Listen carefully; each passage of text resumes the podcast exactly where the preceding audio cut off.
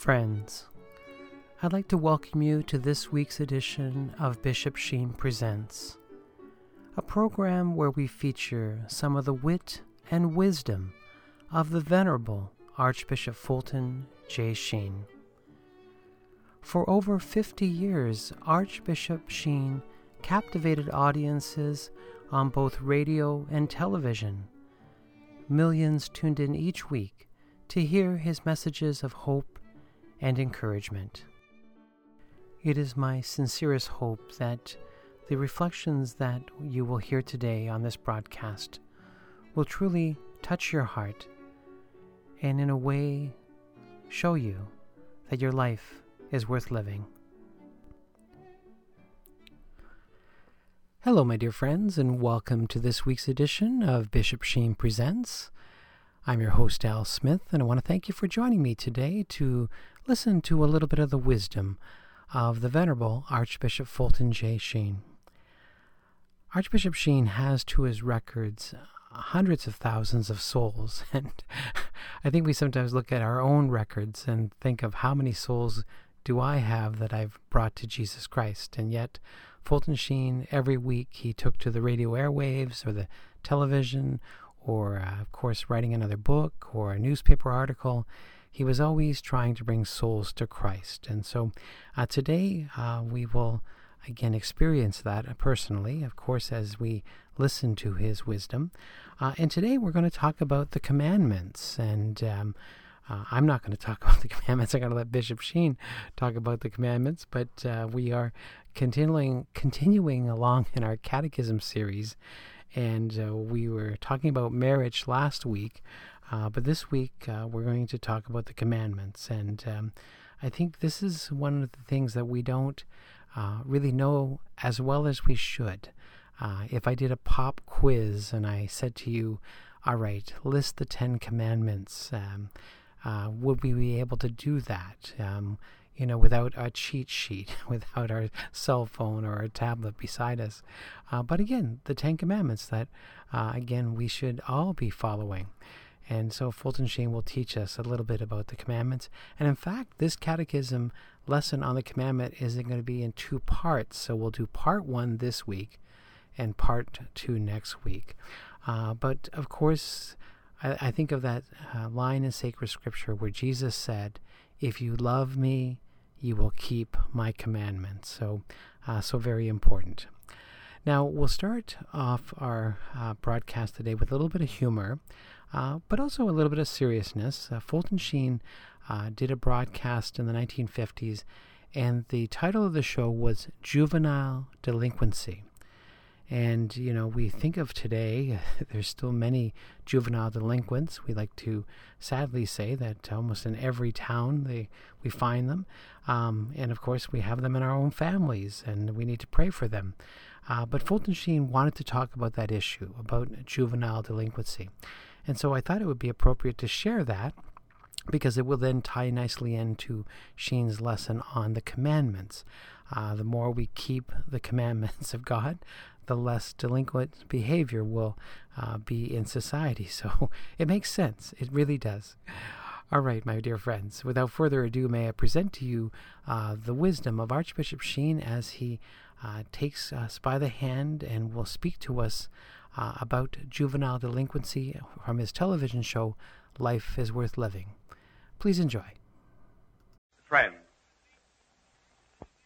we announced last week a subject of youth.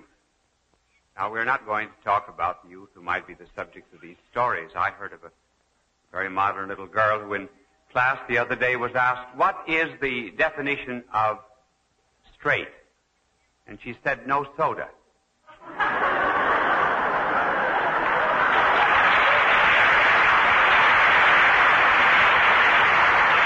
And then another little girl that we heard of was very much given to lying, and she was given a St. Bernard dog, and she went out and told everyone that she had been given a lion. And the mother said, Now you know very well that that is not a lion. Now you go upstairs and say your prayers and tell God you're sorry. And a little while later, the little girl came down, and the mother said, Did you do what I told you? She said, Yes. But God said that sometimes He finds it hard to tell a dog from a lion.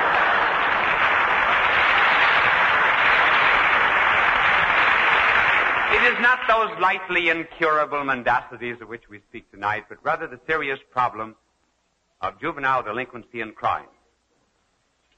Crime is reaching major proportions in the United States. For example,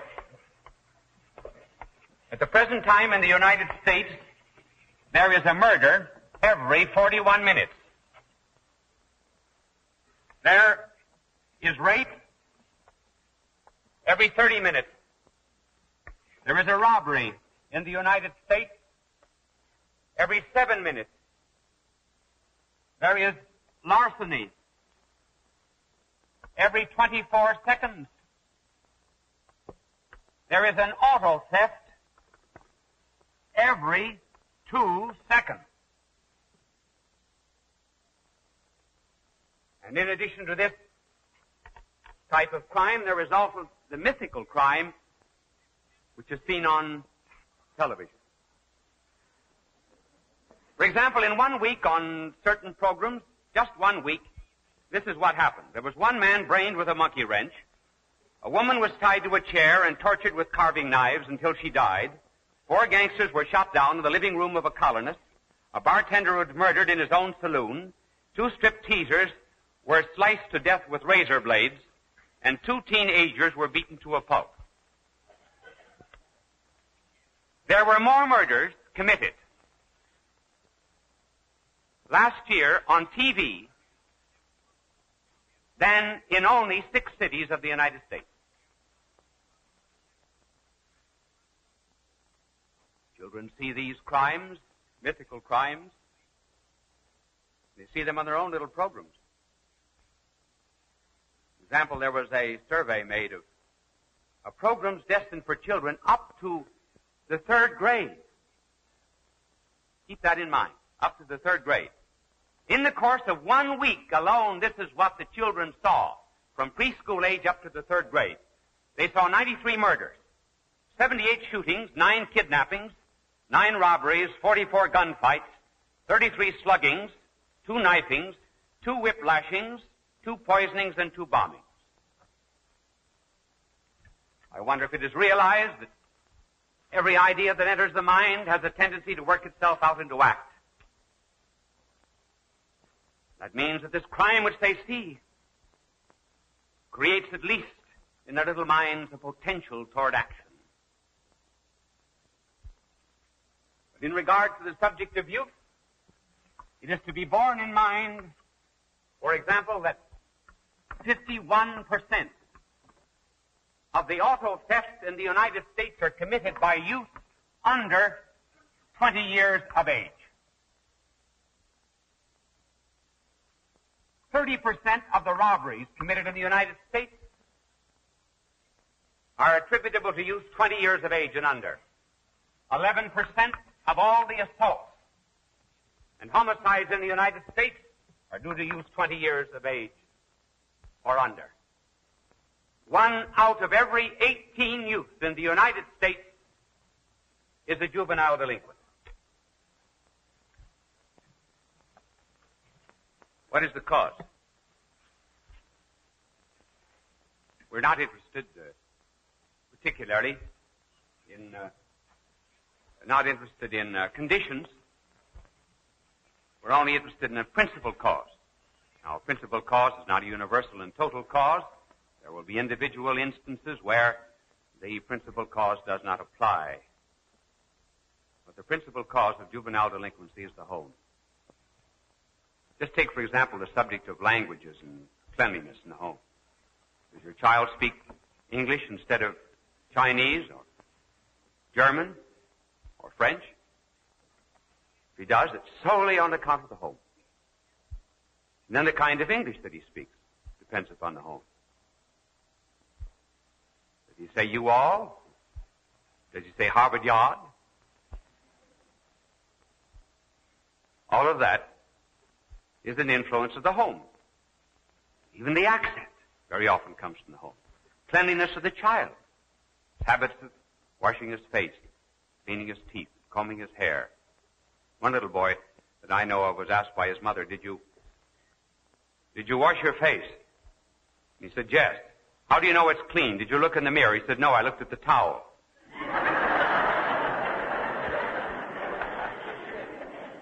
now, if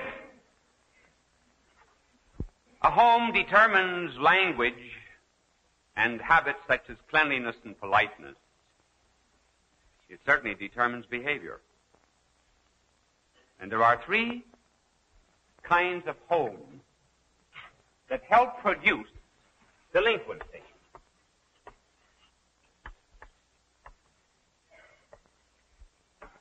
These three types of homes are homes where the parent may be characterized by deeds that lead to delinquency. One, doting parents. Second, drinking parents. Third, discordant parents. These are the three homes that constitute or prepare dispositions in a child for juvenile delinquency. First, the doting parent. The doting parent is the parent who believes that the child should have everything he wants. So Willie's house is full of toys. The parents never believe in reprimanding or scolding or punishing the child. The mother said, I would be afraid to spank Willie because he might hate me. They are indifferent. They do not care whether the child comes or goes. There's no supervision, no correction. The assumption is that every instinct and every urge and every libido of the child is good, and therefore he ought to express himself You will say that after all you leave the flowers in the forest to grow for themselves.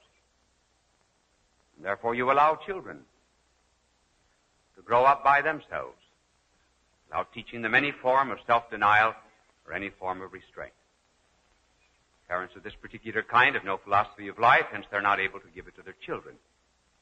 The result is that in that kind of a home, the child soon learns to affirm his ego. And even as a youngster, he learns the value of the tyranny of tears. All he has to do to get something is to go into a tantrum. And he will be bought off. Now what kind of a, of a youth is produced by this kind of a parent? There is a predisposition in a youth that is raised by doting and indifferent parents. First of all, to be jaded. He has had every single emotion of his childhood satisfied. When he reaches the age of 12 and begins to shift for himself, he's already in search of thrills. Maybe the thrill will be alcohol. Maybe marijuana, marijuana cigarettes. It could even be murder. Remember that one of the greatest crimes that was committed in our generation was committed by a boy who came from a rich family and who said, I murder just to have the thrill of killing and in order that I might be said to have committed the perfect crime. He was satisfying his ego, selfishness, that was the kind of training, if it can be called training, that he received in his own home. And then this child, too, will have a predisposition to thieving. Remember, thieving is not done by youth because of something they need. It is done to satisfy their own ego. That incidentally is why Juvenile delinquency is not confined solely to the poor. It's creeping up into the middle age group. The rich have a better way of protecting very often their youth from exposure. As Augustine said, who once himself was a juvenile delinquent, St. Augustine said, I stole not because I needed something, simply because of the thrill of theft. And youth who come from this kind of a home where there is no discipline and no restraint and no training, are the ones who insist that the world owes them a living. They owe the world something. This kind of home is producing irresponsible youth who would incidentally prepare for a state that would do everything for them as their own parents did everything for them when they were younger. And the nurse state is the totalitarian state.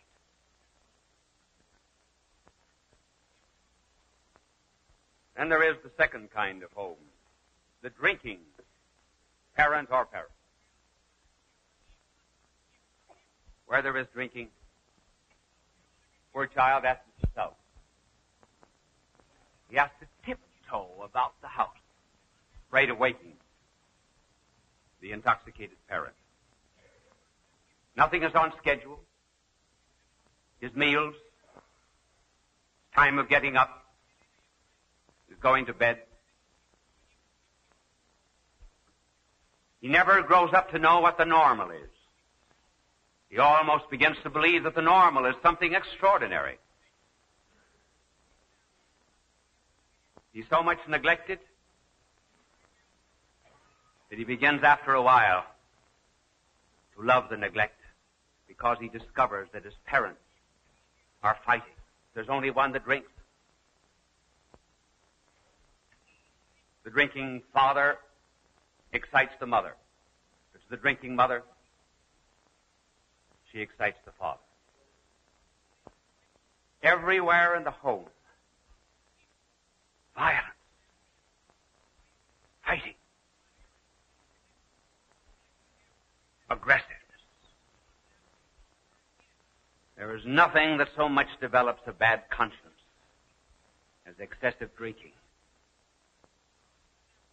Just as the alcoholic will beat his wife or the husband, whichever the case may be, so both of them will beat the child. The child grows up frustrated without any love, without any affection. There's a predisposition in this child to become later on something like a kind of a volcano. The volcano at the surface seems quiet and tranquil. Down here at the bottom are seething fires. And so this youth on the surface seems meek and gentle. But it is only seeming because he's always on the defensive. He's never been loved. He's been always blamed and accused. But down beneath, there's a violence, a hatred. I was told yesterday of a seven-year-old boy, six-year-old boy, who said of his father that if I were strong enough, I would kill him. The father was an alcoholic. This kind of youth, because of his home, will produce, is apt to produce, is disposed to two kinds of crimes. He's disposed to crime against property, and he's disposed to crime against persons.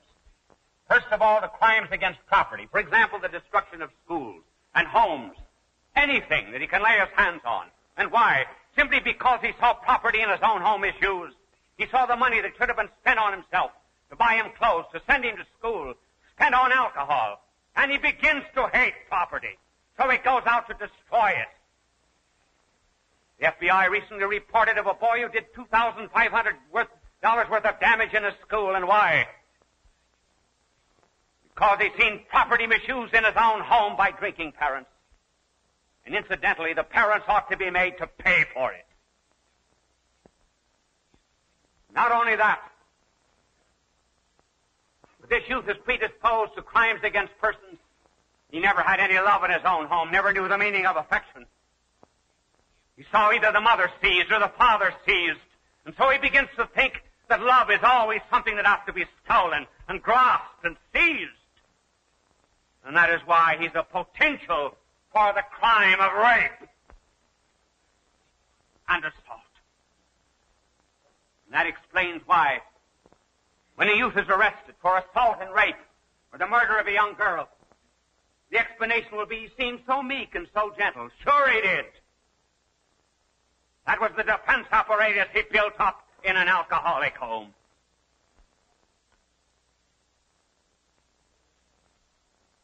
And then there comes the third D, the discordant parent. Parents who quarrel with no interest whatever in their children, who go about their own particular duties, never showing, therefore, any affection. There may be even a spending of six months with one parent, and then a six months with the other parent. There may not be a natural home. The child may have another name than his own natural parent. And do you think children do not know that? Do you think they do not feel it? Children are much wiser than adults. They see many more things than adults know. And that was why our blessed Lord said of them out of the mouths of babes and sucklings. Come wisdom. Every child knows that he is entitled to natural parents. He knows that the one, the one who planted the seed, the one who gave birth to him, are those who should care and nourish for him. Child, not consciously, unless he's had religious training, and then there's not much difficulty or chance of delay juvenile delinquency. But a child, even though he has never had a rational knowledge of God, unconsciously knows that the parents take for him the place of God. Now, when he sees maybe infidelity in his own home, father out with someone else or the mother out with someone else, while he's neglected, what predispositions are created in him as regards character? By instinctively knowing that they take the place of God, a youth of that kind begins to hate God. He hates religion. And why? Simply because the only God he knew failed him. The FBI recently reported the case of a, of a girl 14 years of age who was burning churches. She came from that kind of a home. And it is from this type that come the future persecutors of religion.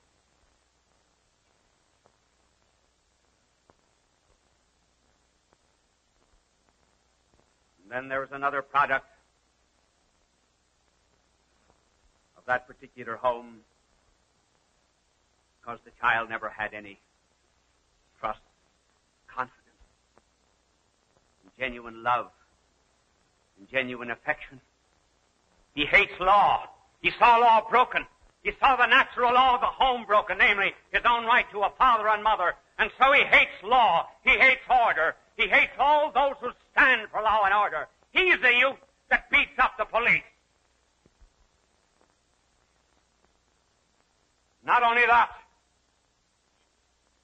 he's also the youth who's seen in his own home a change of loyalty.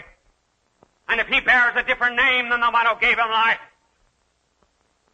he's predisposed. I'm not saying he will, but he's predisposed to give allegiance to another country than his own America.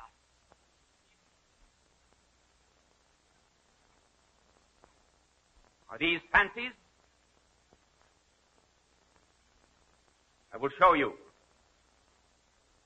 some figures that have come to us from Harvard University. They are not fanciful figures. They are very real. And they will prove to you that what I've been saying about the home is very true statistically. Now it has been established, for example, that there are certain effects from the home of the doting and indifferent parents. For example, Harvard has shown that three out of every four delinquents were permitted to come and go as they willed in their own home. Four out of five delinquents had indifferent mothers. Three out of five delinquents had indifferent fathers. As for drinking parents, six out of ten delinquents have fathers who drink to excess.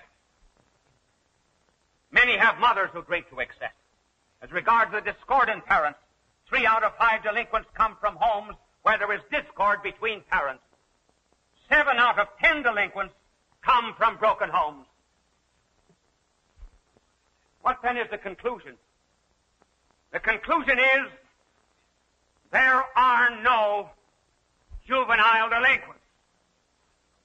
There are only delinquent parents. It is the home that is to blame. And when the home is lost, the nation is lost. Just as we begin to surrender the authority and the law and order that ought to prevail in the home, the state begins to pick up the slack. And then we have a totalitarian regime. We are to restore our country to the prestige that it must have among the nations of the world for the sake of the world. Then let there be a restoration of the fourth commandment, where there are families that spend ten minutes together in prayer every night with their children. There is no juvenile delinquency. You are listening to Bishop Sheen Presents here on Radio Maria, a Christian voice in your home. I'm your host, Al Smith, and I want to thank you for joining me today to listen to some of the wisdom of Archbishop Sheen. And I tell you, at the end of that reflection, he gave us some timely wisdom. Uh, he invited us to pray together every day as a family. And uh, again, some painful uh, words he gave, uh, especially when he spoke about, you know, if you find juvenile delinquents in children and young adults, sometimes you don't have to look far to the parents of those children uh, to find the source. So uh, we need to uh, pray for families. Um, and again, I don't want to say, you know, dysfunctional families, but, you know, families where the Lord isn't first and foremost in the lives of the family. Uh, that whole, um, you know, beautiful encouragement that was given to us in the gospel to uh, put Christ first, to uh, make God the center of our lives. And uh, again, may the Lord increase and may I decrease. All these beautiful sayings that we know to be true. And so let us pray, especially for families. My dear friends, we will have our catechism lesson shortly on the commandments, but before we do that, I want to, of course, um, thank our sponsor, Bishop Sheen, today, uh, who have, um, again, just developed a beautiful website. If you haven't visited yet, please do so at bishopsheentoday.com, and there you'll find hundreds of Sheen's uh, videos and audio recordings, uh, all at the click of a mouse. You can listen uh, for hours and hours. Everything is a free download, so uh, you can download it into your computer and listen later. Uh, but again, just a great collection of Sheen's wisdom, his television and radio addresses, all there at bishopsheentoday.com. And of course, they've got a fabulous book section with uh, dozens and dozens of titles, uh, all at great pricing. And of course, they have partnerships with Sophia Institute Press and uh, Tan Books, and you receive discounts from those publishers uh, when you use their promo codes uh, when you check out. And so, again, there is savings for everyone. And um, again, 25% discount at uh, Sophia Institute Press. Uh, you visit them at sophiainstitute.com and use the promo code SHEEN25 when you check out and you receive 25% off all the books you choose. So uh, they've got thousands of books in stock, and so there's lots of savings there for our listeners here at Radio Maria. And of course, our good friends at Tan Books offer a 15% discount, which is very generous. Uh, again, using the promo code SHEEN when they check out. And that's all spelled out on the website, bishopsheentoday.com. And so, again, our thanks to our sponsor. So now, uh, let us have our catechism lesson, where Archbishop Sheen will talk about the commandments. And so, without further ado, may I present to you the Venerable Sheen. Please enjoy. Peace be to you. Have you ever been guilty of speeding? If you were when you came into the garage after exceeding the speed limit, did you ever bend your head over the steering wheel and weep? Did you ever shoot game out of season? Did it ever cause you great remorse? It is very obvious that here there is a breaking of the law, and there is not just exactly the same kind of feeling that follows the breaking of the law as there is that follows the wounding of someone that we love. We have been insisting all along that the standard and norm of our morality is not just a law, but a person. Not something that is prohibited, but rather charity and love. That is why some people will feel greater sorrow for sin than others. It all depends upon how much we love. Suppose you cannot sing. Suppose you could not carry a key on a ring. And you were put into a choir where everyone else could sing. You hit a false note. The director of the choir would look at you with a very sour face. All the other singers would turn toward you and give you a dirty look. Why is it that they act that particular way to you? It is because they feel that discord much more than you do. You are not musical enough to appreciate it. But they are. So too there are some people who do not appreciate the love and the mercy of God. And therefore they are not so much inclined to feel a regret as those who have just a vague concept of deity. I do not mean to say that they are without blame. Just as there was a reality to you hitting a wrong note. I only say that where there is the love of Christ, there is, first of all, a refusal to do anything that would wound him. And secondly, when we do hurt him, we feel a greater contrition and sorrow. That is the difference between law and love, between sin in the natural order and sin in the supernatural order. Just let me give you a few more differences to explain it. When we are governed solely by law, when we are not in the state of grace, but when we do wrong, we have a sense of guilt. When, however, we are in the state of grace and we sin seriously, we have a sense of pollution, of shame, of defilement. The difference between the two is very much like well, the remorse of Cain or Judas compared to the remorse of the prodigal son, who said that he had sinned against his father. Then, too, in the natural order, we are apt to have a fear of temporal punishments. Whereas in the supernatural order of grace, we are governed by a sense of the holiness of God. Another difference is that in the natural order, our sorrow very often extends only to some sins, and particularly the more shameful ones. Not always to such sins as avarice, selfishness. But when we are penetrated by the Spirit of Christ,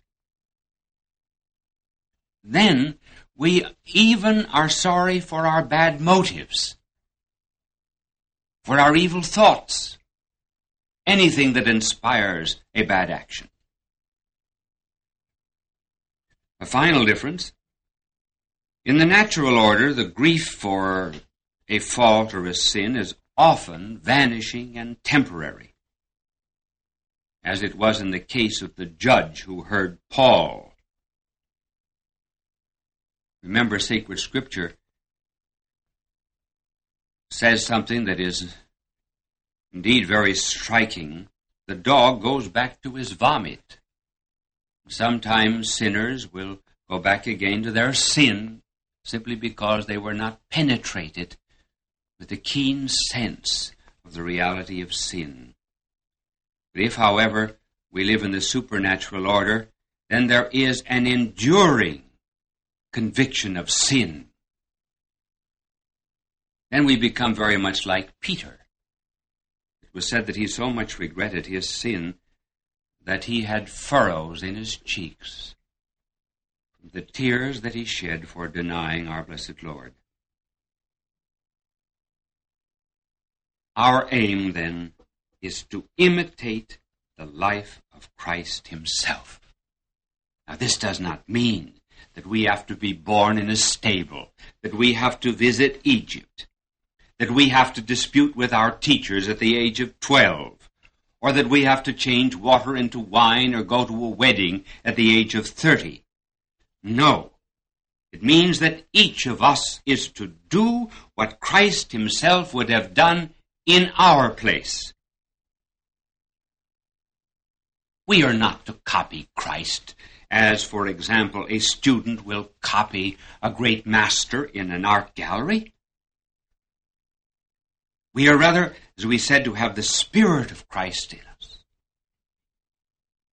This being understood, we now come back to the law that should govern all of our moral life. We repeat it because it is so important. Our blessed Lord said, Thou shalt love the Lord thy God with thy whole heart and with thy whole soul and thy whole mind. This is the greatest of the commandments. And the second is like to this. Thou shalt love thy neighbor as thyself. Notice that all the Ten Commandments were summed up in love. And you never can have love except by and through a person who is opposite you. Now, who is the person that is opposite you? God and neighbor. That is why when we are in love with someone, we speak of our love. As we said before, namely, there's a bond uniting the two of us. So that the basis of moral life is an earthly trinity. Just as there is in heaven the Trinity of the Father, the Son, and the Holy Spirit, so on earth there is a trinity of moral relations. I, thou, and God. Just as there is a dialogue between me and you and God. So there is the eternal dialogue of love, Father, Son, and Holy Spirit. Our blessed Lord, the night of the Last Supper, spoke of the heavenly Trinity as the model of this earthly Trinity of love. These were his words. He was talking about how he revealed the Father's love to us. And he said to his heavenly Father, that the love thou hast bestowed on me may dwell in them, and I too may dwell in them. You observe, therefore, that the norm of our love of neighbor is not just the love we have for ourselves, but the love that Christ has for us. That's the foundation of love. Another point. These two commands, love God and love neighbor, we said, sum up the Ten Commandments. The Ten Commandments refer to love of God and love of neighbor. The first three commandments are related to God. The last six commandments are related to neighbor. And in between the first three and the last six comes the fourth. Honor thy father and thy mother. And God put this in between the two love of God and neighbor because the parents in the home take the place of God. And obedience to parents is a very high form of justice. It is related not only to neighbor, but also related to God.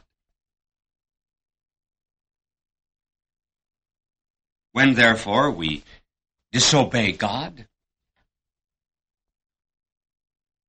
we are in some way offending against one of the first three commandments about adoring God, keeping holy His name, keeping holy the Sabbath.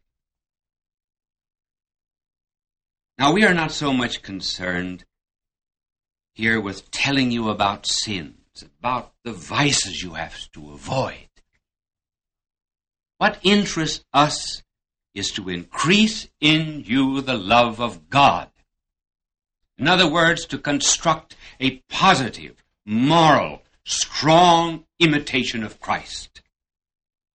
Or oh, we will mention the sins in passing, but you will find these sins for your examination of conscience in the particular catechism which we have recommended, and you will also find them in any prayer book where there is an examination of conscience.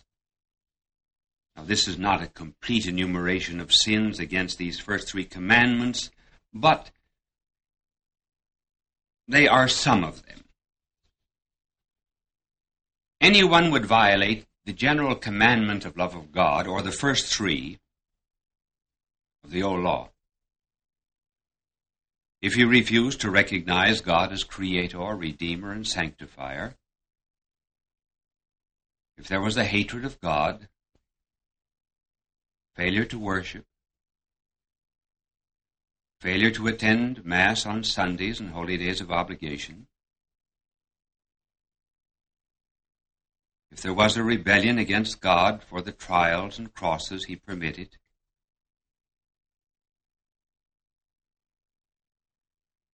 if there were such things as idolatry, superstition, blasphemy, cursing, sacrilege, loss of faith, presumption, despair,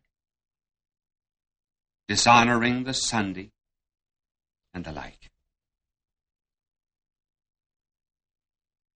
But we are not just to avoid these sins. We really must know why should we worship God? Why should we honor Him? Why is His name holy? If we understand this, the first commandment to love God with our whole mind and our whole soul.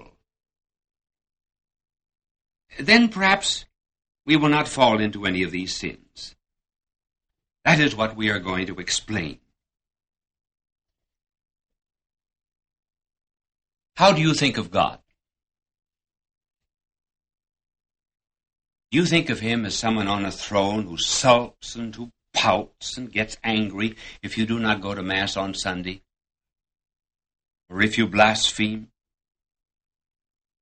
Do you think it makes him unhappy when you do not pay any attention to him? Or do you think that he is a kind of a benevolent grandfather who's indifferent to what you do, who likes to see you go places and do things and have have a good time, regardless of how you do it. No, God is not like either picture or the other. Does he lose something when we do not worship him? Of course not. We do. But first, why worship God? What is worship?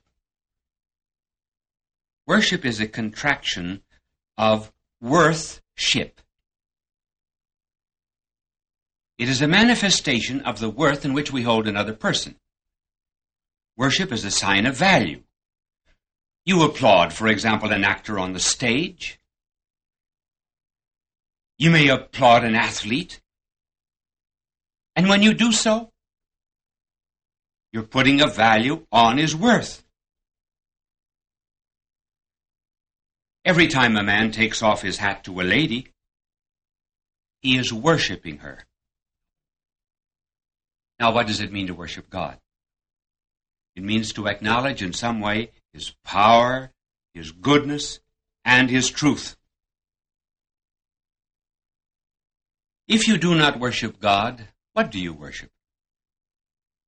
Nine times out of ten, it will be yourself. If there is no God, then you are a God. And if you are a God, I am an atheist.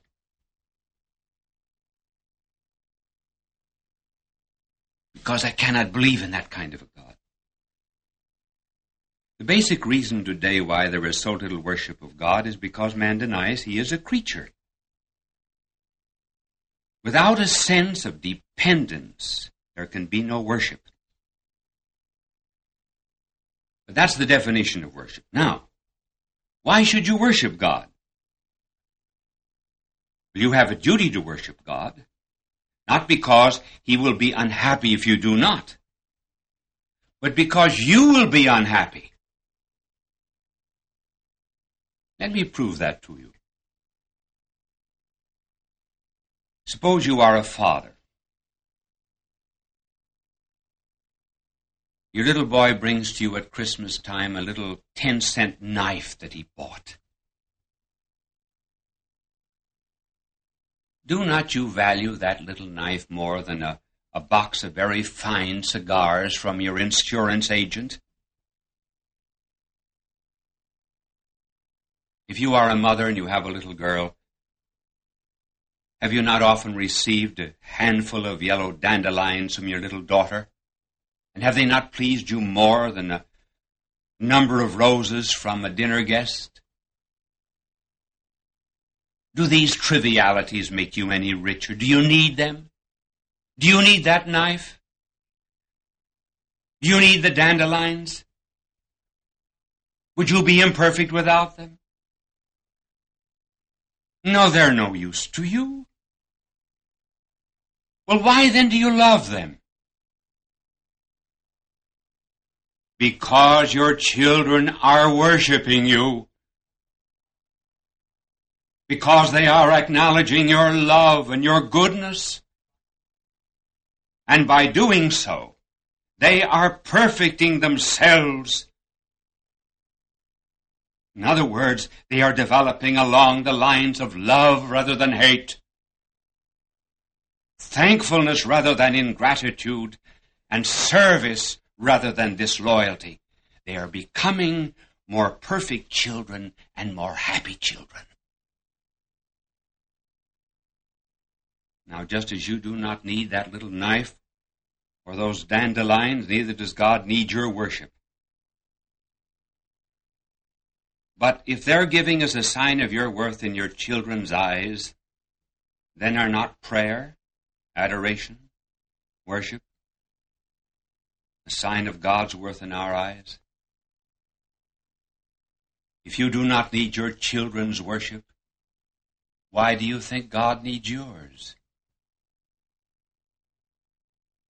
If their worship is for their perfection, not yours, then may not your worship of God be not for his perfection, but yours. Worship is your opportunity to express devotion, dependence, and love. And in doing so, you make yourself happy. A lover does not give gifts to the beloved because she is poor. He gives gifts to her because she is already, in his eyes, possessed of all gifts. And the more he loves, the poorer he thinks his gifts are. If he gave her a million, he would still think he had fallen short. If he gave everything, it still would not be enough. One of the reasons why we take price tags off our gifts is not because we are ashamed of what we paid for them, but because we do not wish to establish a proportion between our gift and our love. When therefore a, a man gives a young woman gifts, his gifts do not make her more precious but they make him less inadequate. By giving, he is no longer nothing. The gift is his perfection, not hers. Worship in like manner is our perfection, not God's. To refuse to worship is to deny a dependence that makes us independent. Worship is to us what blooming is to a rose. To refuse worship would be like a rose cutting itself off from the sun and the earth, or a student denying that history can teach him anything. To withhold admiration from one who deserves it is a sign of a jealous, conceited mind down deep in his heart. Man who refuses to worship God knows that he is not a creator. He even knows that he could not be godless if there were no God. God made you to be happy. He made you for your happiness, not his. God would still be perfectly happy if you never existed. God has no need of love for his sake, for there's nothing in you of and by yourself which makes you lovable to God. As a matter of fact, most of us poor creatures are very lucky if we receive any affection from human beings. Why is it that God finds us lovable? It is because he puts some of his love into us.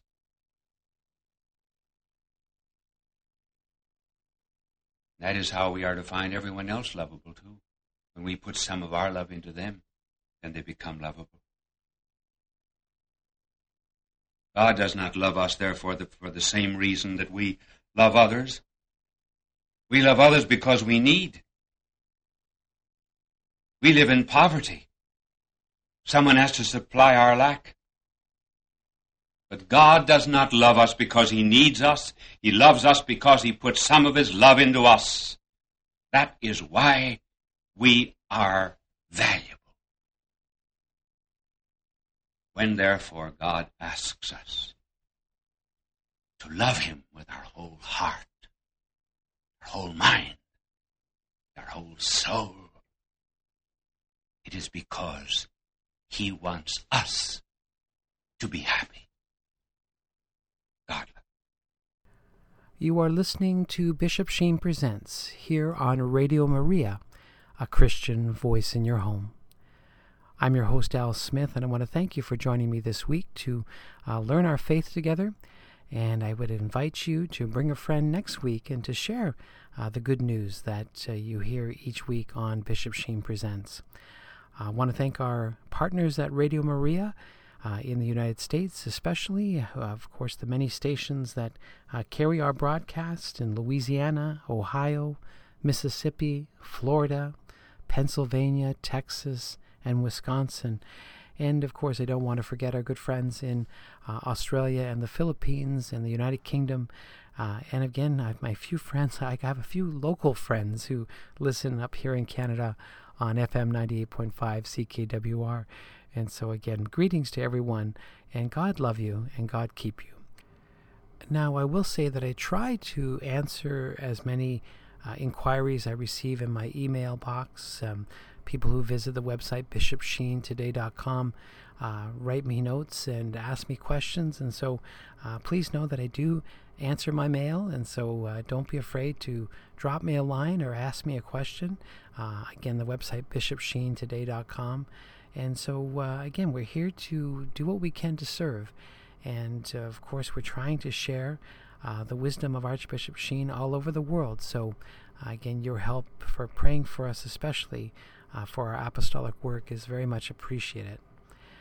My dear friends, until the next time that we meet, uh, may I continue to share with you this blessing from the book of Numbers that uh, I have ended my broadcast with for close to 20 years. Um, it's just a, a, a, scripture passage that is near and dear to my heart, and we need uh, of course, to pray this beautiful prayer. And I, I think of the devotion to the Holy Face, which many of you have. And again, it just ties in so beautifully. And so, may I say to you, may the Lord bless you and keep you. May the Lord let his face shine upon you and be gracious to you. And may the Lord look upon you kindly and bring you peace. Have a great week, my friends. God love you.